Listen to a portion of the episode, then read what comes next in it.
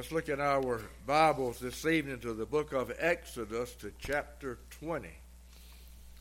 The book of Exodus in chapter 20. I'd like for us to read verse 1 through verse 21. Let's have a word of prayer as we begin. Our Father, again, we're thankful for another day.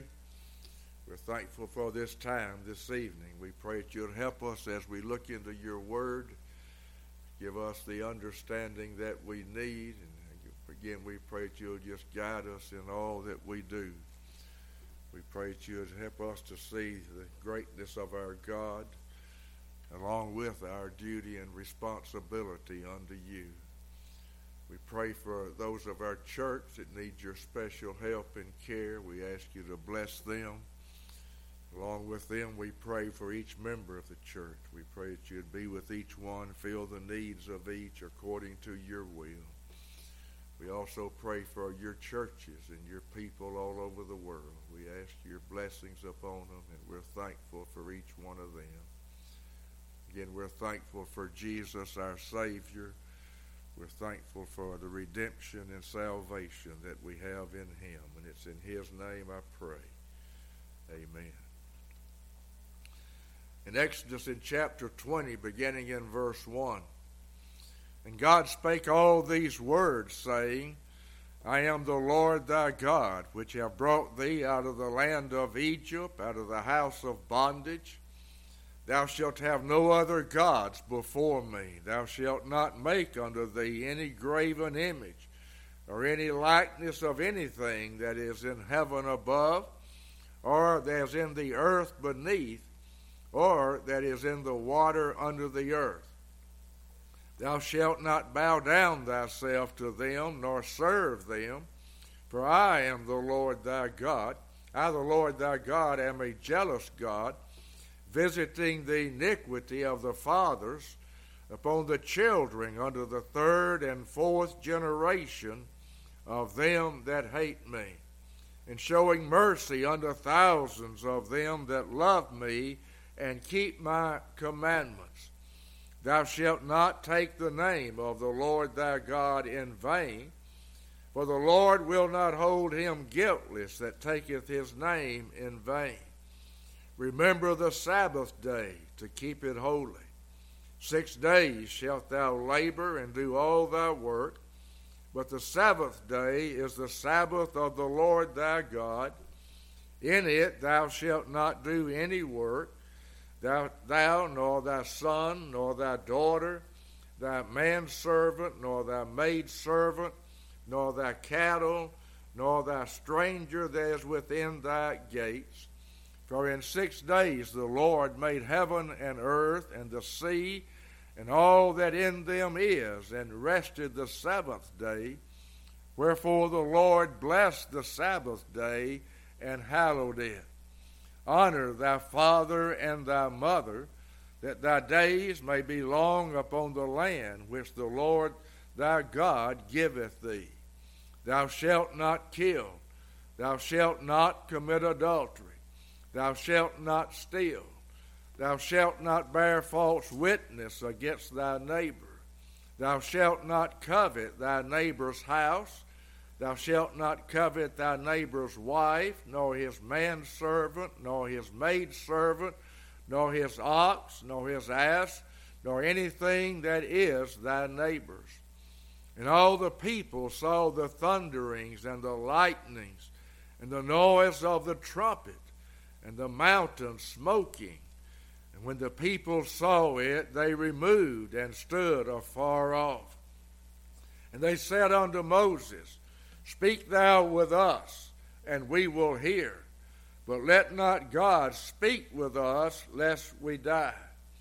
And Moses said unto the people, Fear not, for God is come to prove you, and that his fear may be before your faces that ye sin not.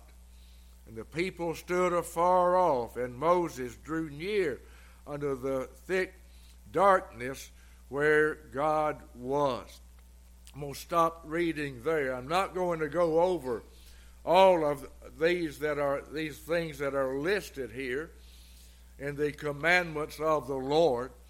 But I do want to point out several things concerning God giving the law. I'll mention first of all something that you might find unusual is that these laws that are given here are never called nor referred to in the original language as the Ten Commandments. The original language, it is the ten words or the ten sayings. In our English Bible, the words Ten Commandments appear uh, five times, I believe it is, in our Bible, but in the original language, it's not the Ten Commandments, it's the ten words or the ten sayings.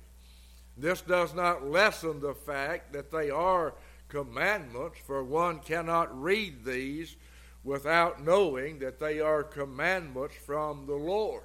And there's certainly nothing wrong with us referring to these as the Ten Commandments because they are ten and they are ten in number. But I still think it's good for us to know the original writings. This was referred to as the, the ten words. Notice next, if you would, when it was that these commandments were given. I'm going to go back to chapter 19 and and read this chapter and notice when the commandments were given. I think it's important for us to, to know this. In chapter 19 and in verse 1, in the third month, when the children of Israel were gone forth out of the land of Egypt, the same day came they into the wilderness of Sinai. And they were departed from Rephidim and were come to the desert of Sinai and pitched in the wilderness, and there Israel camped before the mount. And Moses went up unto God, and the Lord called unto him out of the mountain, saying, Thus shalt thou say to the house of Jacob, and tell the children of Israel, Ye have seen what I did unto the Egyptians, and how, ba- how I bare you on eagle's wings and brought you unto myself. Now, therefore, if you will obey my voice indeed and keep my covenant, then ye shall be a peculiar treasure unto me above all people, for all the earth is mine. And ye shall be unto me a kingdom of priests and a holy nation. These are the words which thou shalt speak unto the children of Israel. And Moses came and called for the elders of the people and laid before their faces all these words which the Lord commanded him. And all the people answered together and said, All that the Lord has spoken, we will do. And Moses returned the words of the people unto the Lord. And the Lord said unto Moses, Lo, I come unto thee in a thick cloud, that the people may hear when I speak with thee, and believe thee forever. And Moses told the words of the people unto the Lord. And the Lord said unto Moses, Go unto the people and sanctify them today and tomorrow and let them wash their clothes and be ready against the third day.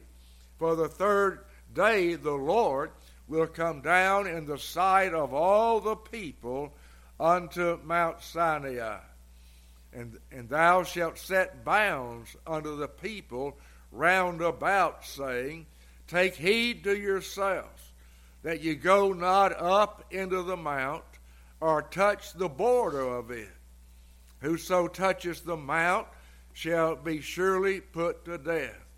There shall not a hand touch it, but he shall surely be stoned or shot through, whether it be beast or man, it shall not live. When the trumpet soundeth long, they shall come up to the mount. And Moses went down from the mount unto the people and sanctified the people, and they washed their clothes. And he said unto the people, Be ready against the third day. Come not at your wives.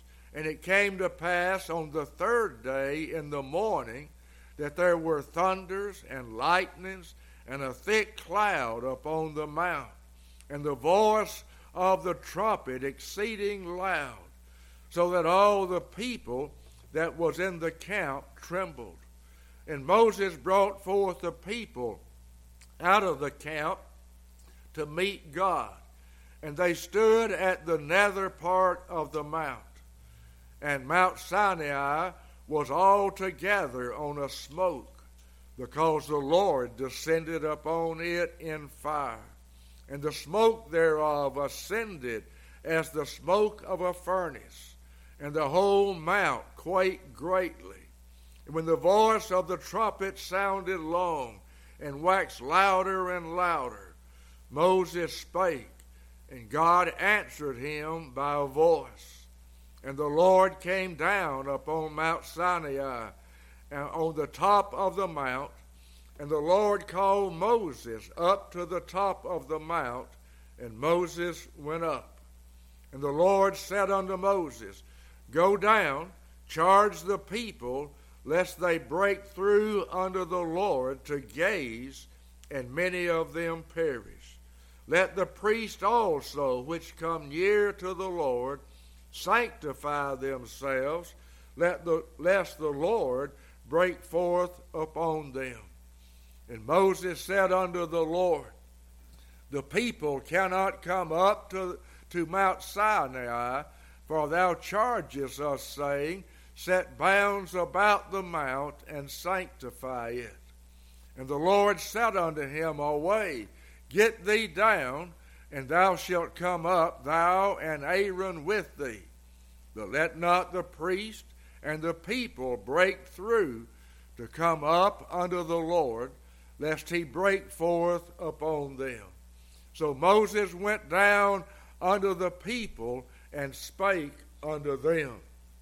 And that brings us to uh, chapter 20 when God did did give the law. But reading this, you see the preparations that were made for God giving the law. The people had to sanctify themselves and prepare themselves to meet with the Lord and for the Lord to come down and give the law as he did.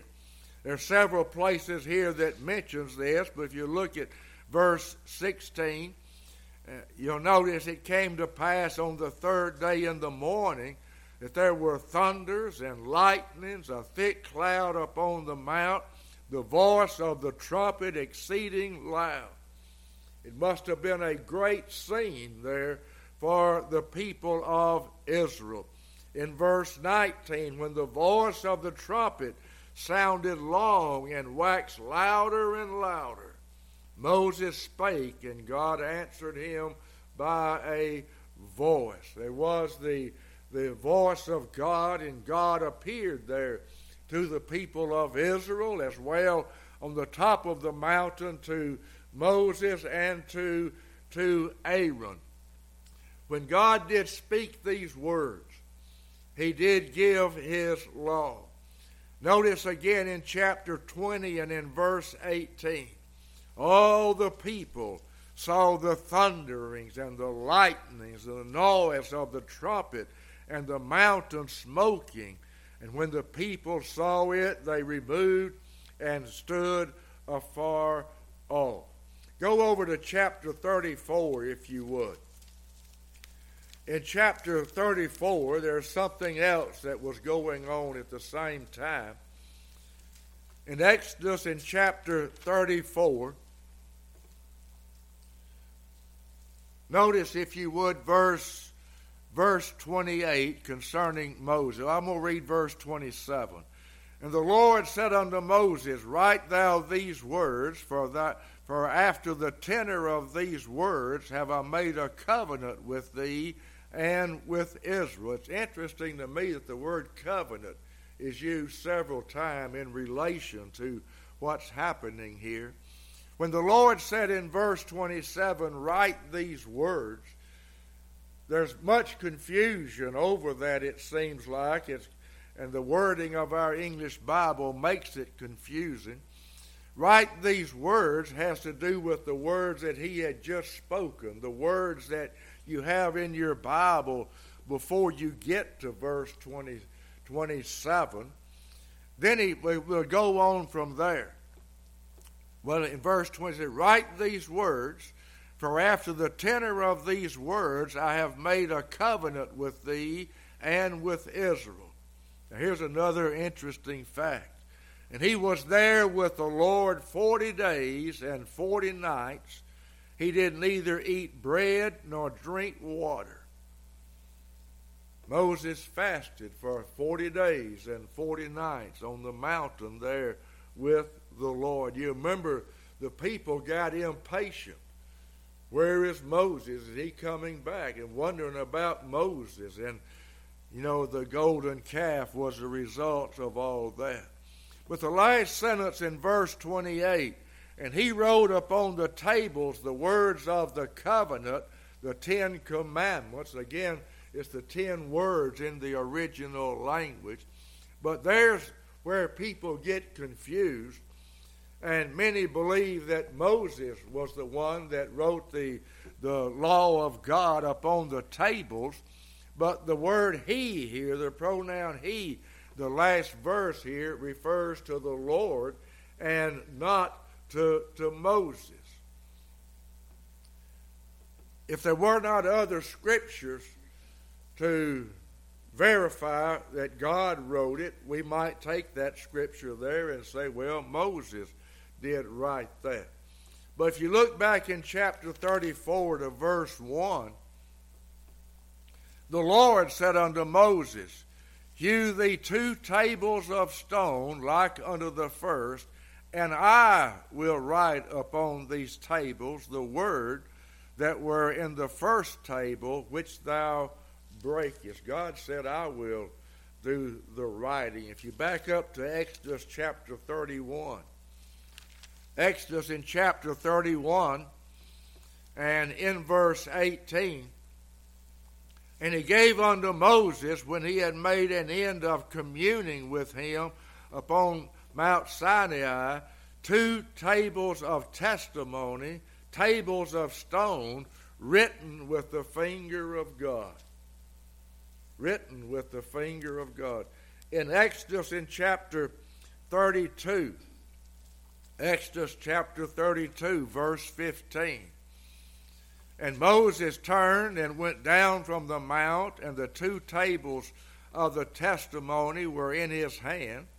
The tables were written on both their side, on the one side and on the other were they written. And the tables were the work of God, and the writing was the writing of God graven upon the tables. Now, if you will, hold your place here in Exodus 34. Now, I'm going to read from the book of Deuteronomy.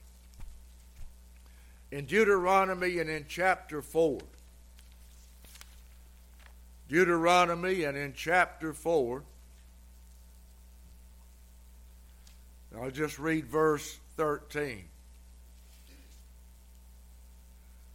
And he declared unto you his covenant, which he commanded you to perform, even the Ten Commandments. If you have a middle margin, it might give you the, meaning there, the ten words. Even the Ten Commandments, and he, he wrote them upon two tables of stone. The one that gave the law is the one that did write the law. Chapter 9 of Deuteronomy. In chapter 9 and in verse 10, And the Lord delivered unto me two tables of stone written with the finger of God, and on them was written according to all the words which the Lord spake with you in in the in Egypt under the house of uh, under let me get back to this. I went to the wrong place. It says in the mount uh, out of the midst the fire in the day of the assembly. But I read this again just to point out that there's sufficient Bible proof that God wrote this with his finger. And also, the word covenant is associated with the law. It was more than just the law being given and the ten words spoken, but it was a covenant that God did make, and the people were held liable to it. The people were held liable to it. The, the Ten Commandments, as we know them, as far as I know, are the only outward expression of the will of God that God personally wrote down. Just think, God wrote these things. He not only did speak them, but God actually wrote these down. And those that would hold that Moses wrote them, I'd like to know how he would do it. How would Moses write on tables of stone? He'd have to have some kind of engraving tool, I would suppose. But back in chapter 20, I'm going to go back there the law here is important. It is a, the revealed will of God, and again, it's God wrote it down Himself and gave it to the people of Israel. And I won't turn there, but in Hebrews chapter 9, verse 3 and verse 4, along with a pot of manna and along with Aaron's rod that budded, those tables of stone were placed inside the Ark of the Covenant. It must be important unto us. In chapter 20, before God gave the law, but gave these commandments, he had something to tell them first. You'll notice in chapter 20 and in verse 2, before he began giving the commandments, he made it very clear who he was. And in doing so, he stated his authority to give them these commandments.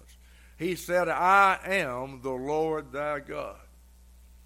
If there's no other reason, he has cause to do it, he has a right to do it.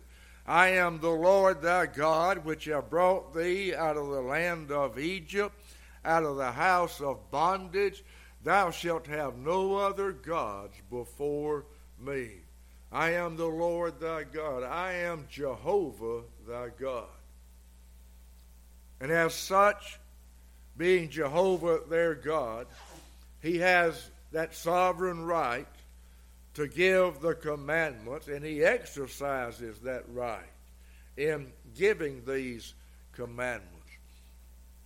In giving the commandments, as I was studying this, I could not help but think that God was doing two things at least. Number one, he's e- expressing his holiness. The, what he gives here is holy. The things concerning himself are holy. The commandments, his word is holy. God is expressing his holiness, but he's also, in a very concise outline, giving the duty of man. Now, the things that are written here in Exodus 20 and the Ten Commandments, that is a concise outline for the duty of man. Hold your place. Look in the book of Ecclesiastes. In the book of Ecclesiastes and in chapter 12,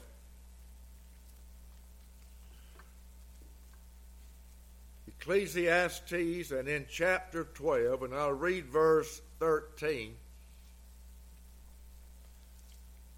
And here it says, Let us hear the conclusion of the whole matter. Fear God and keep his commandments. Then it says, For these two things, for this is the whole duty of man. This is the whole duty of man. This is the responsibility that is placed upon man. Two things here fear God. You know, that word fear carries the meaning of reverence, God. Have a holy reverence for God. And in doing so, keep His commandments, and that's very, very important. I'm going to go from there to the book of Matthew and in chapter 22. In Matthew and in chapter 22, and here I'm going to begin in verse 34. Matthew chapter 22 and verse 34.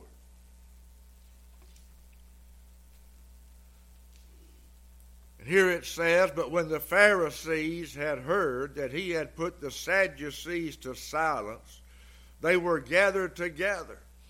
Then one of them, which was a lawyer, asked him a question, tempting him, and saying, Master, which is the great commandment in the law?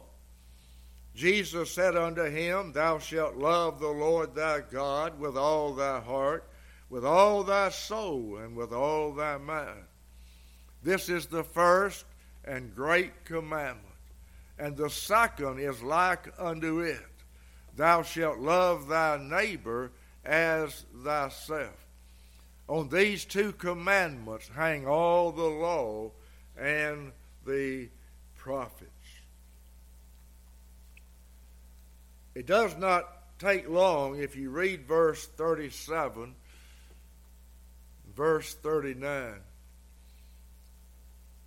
It won't take you long to realize none of us have fully kept the law.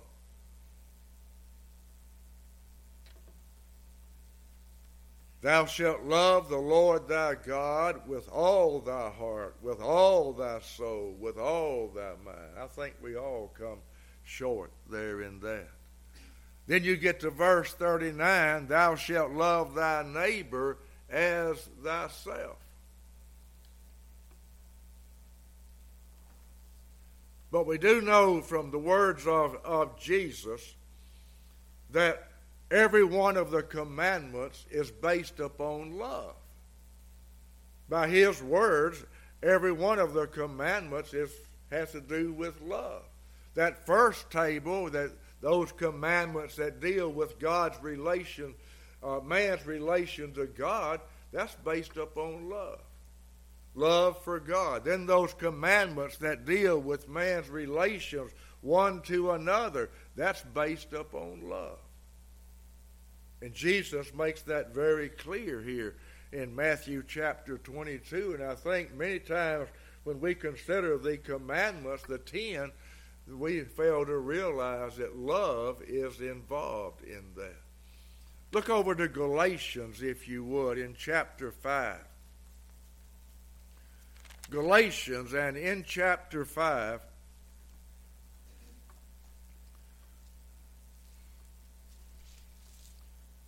and I'll read verse 14.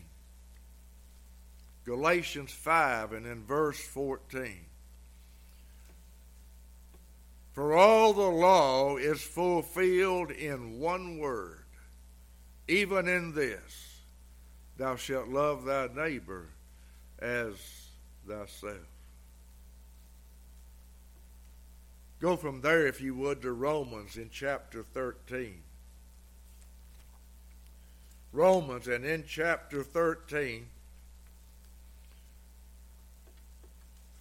and I begin here in verse, verse 8. Romans 13, verse 8. Owe no man anything but to love one another. For he that loveth another hath fulfilled the law.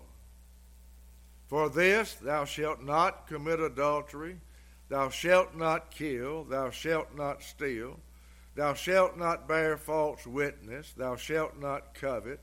And if there be any other commandment, it is briefly comprehended in this saying, namely, Thou shalt love thy neighbor as thyself.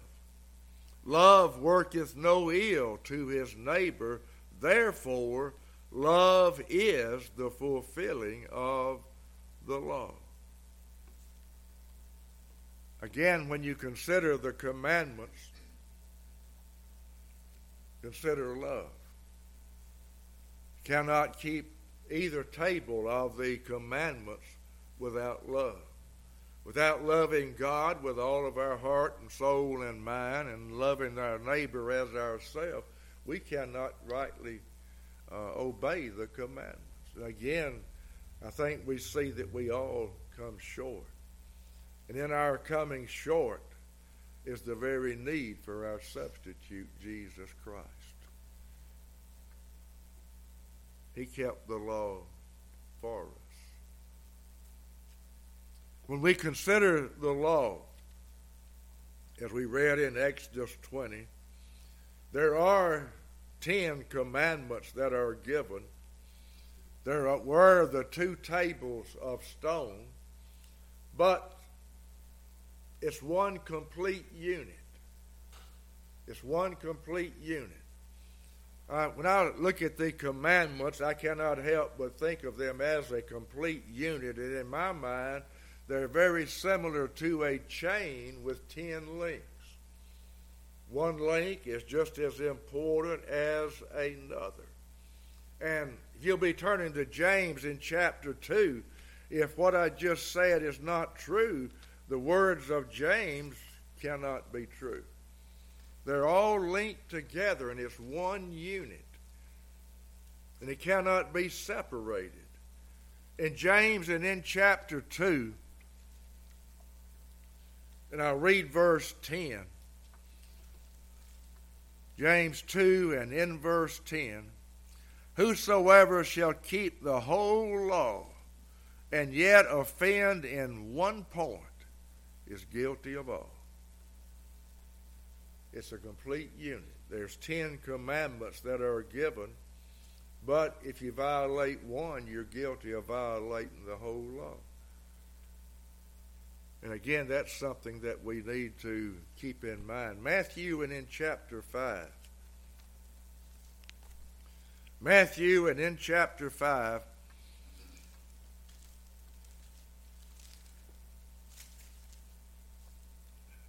I want to read verse 17 through verse 19, the words of Jesus. He said, Think not I am come to destroy the law or the prophets. I am not come to destroy, but to fulfill. For verily I say unto you, till heaven and earth pass, one jot or one tittle shall in no wise pass from the law till all be fulfilled. There are those among Baptists, as well as others, who say that we are no longer under the law. We have no obligation to the law, and that the law is not really binding upon us. Well, the words here of Jesus, I think, disprove that. That's sufficient for me to disprove that. We should all know that we are not under the law as a covenant of works, nor as a means to obtain salvation we know that the ceremonial law has been abolished. Jesus Christ fulfilled all of that. But yet, God's moral law remains in effect. We never read in the Scripture where God has made void the moral law. It is still now just as wrong to kill or to steal or to commit adultery as it was when God gave the law at Sinai. Those laws are still in, in effect. The law of God, as Paul said, is still our schoolmaster to bring us to Christ. The law still is there to, to do that. I don't think any of us know anyone who has come to Christ who was not first condemned by the law. It still has its role and it's still God's standard for our lives, for our conduct, and the law in and of itself is a means of sanctification. I mean, we're told right and wrong in, in the law. I'm going to go to Romans again, chapter 3. Romans in chapter 3. I just want to read one, one verse here. And again, for those who say that the law is not in effect anymore and it's been put away. Romans 3 and in verse 31, the Apostle Paul wrote, Do we then make void the law through faith? He said, God forbid, yea, we establish the law. That's pretty strong words. We establish the law. Look in chapter 7 of Romans. In Romans and in chapter 7, verse 14. Here, Paul did write, For we know that the law is spiritual.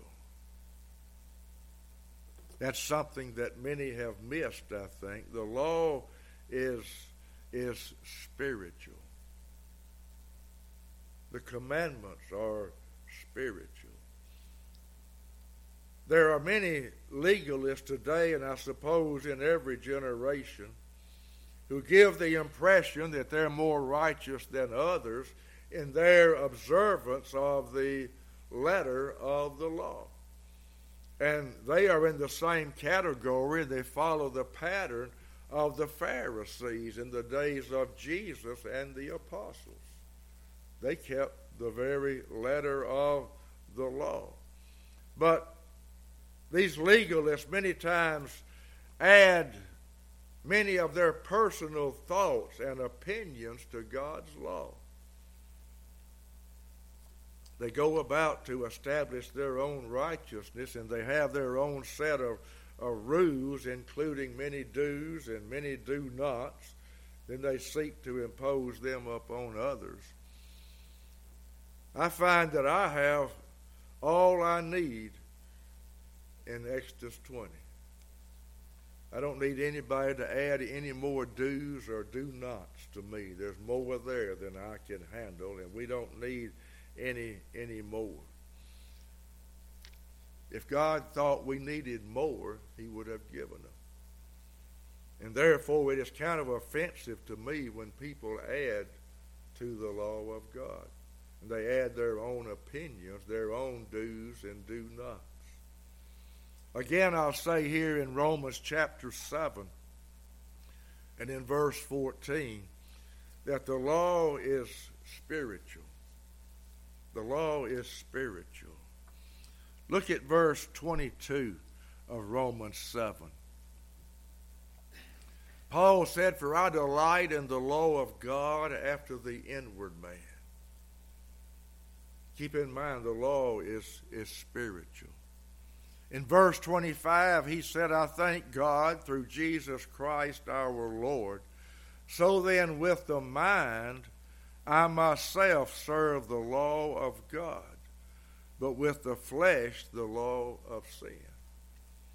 Many want to turn that around and do it right backwards, but again, the law is, is spiritual. And Paul said, With the mind, I myself serve the law of God. You go back to Matthew chapter 5. Matthew, and in chapter 5, and here I'll read verse 21 and verse 22. And I think Jesus shows here the spiritual nature of the law, and it's more than just the very letter of the law.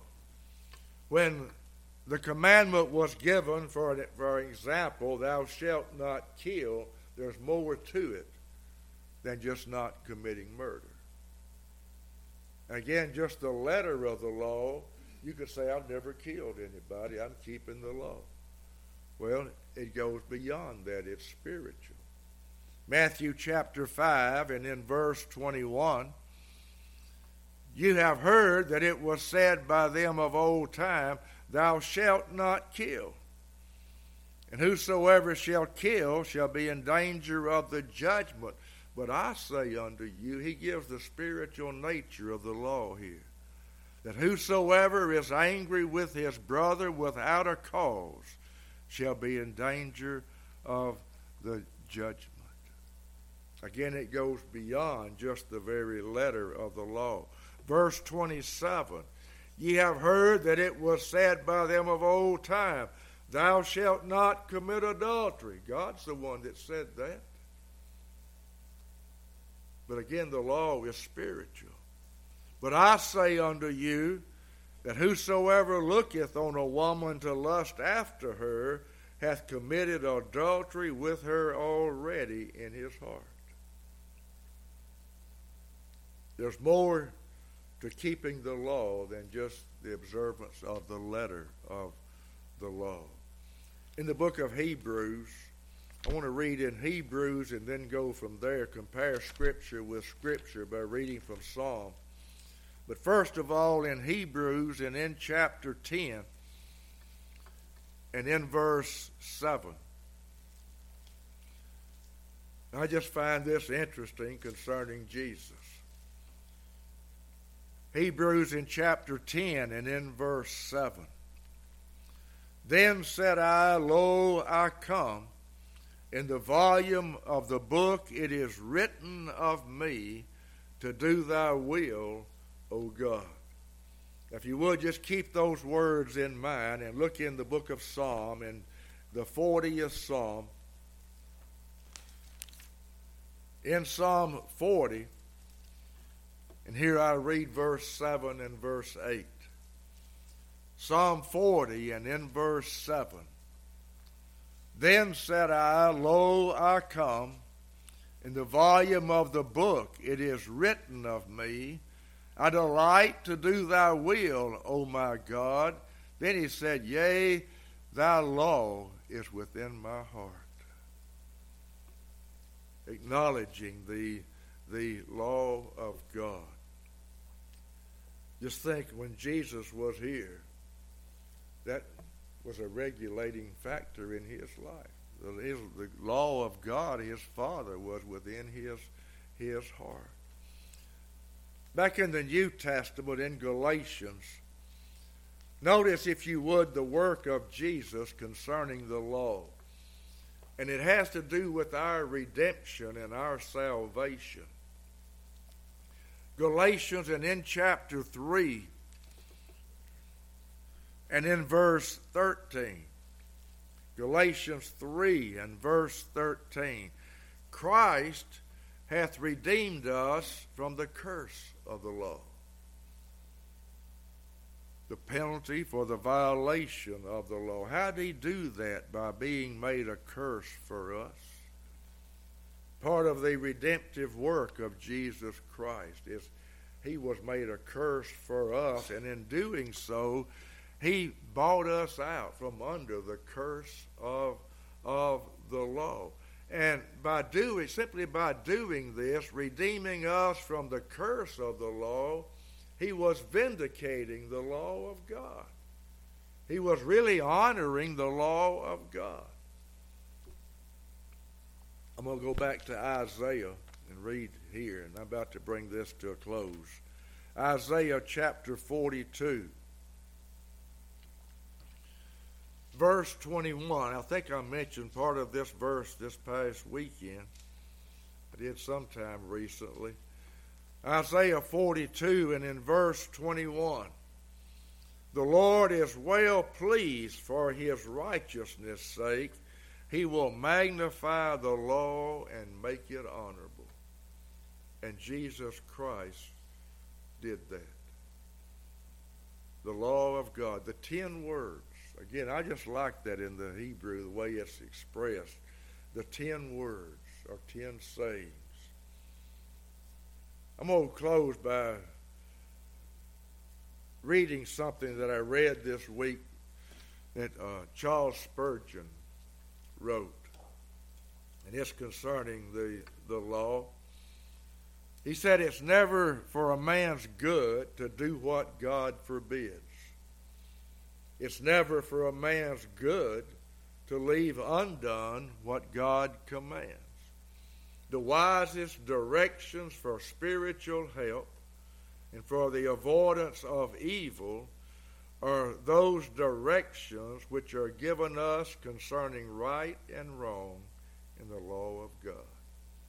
I thought that pretty well summed it up. If you want to do right, keep the commandments. We cannot leave undone what God commands. I'm going to stop here and let's stand for a word of prayer. Our Father, again, we're thankful for your word. Again, thankful for the preservation of your word for us. Again, we ask you to be with us, help us to consider the things that we have seen this evening. Again, we thank you for your mercy and grace toward us, for how we know we have come short of the glory of our God. But again, we're thankful for Jesus Christ, our Savior, our Redeemer.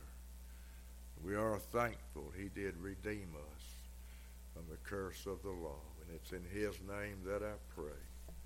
Amen.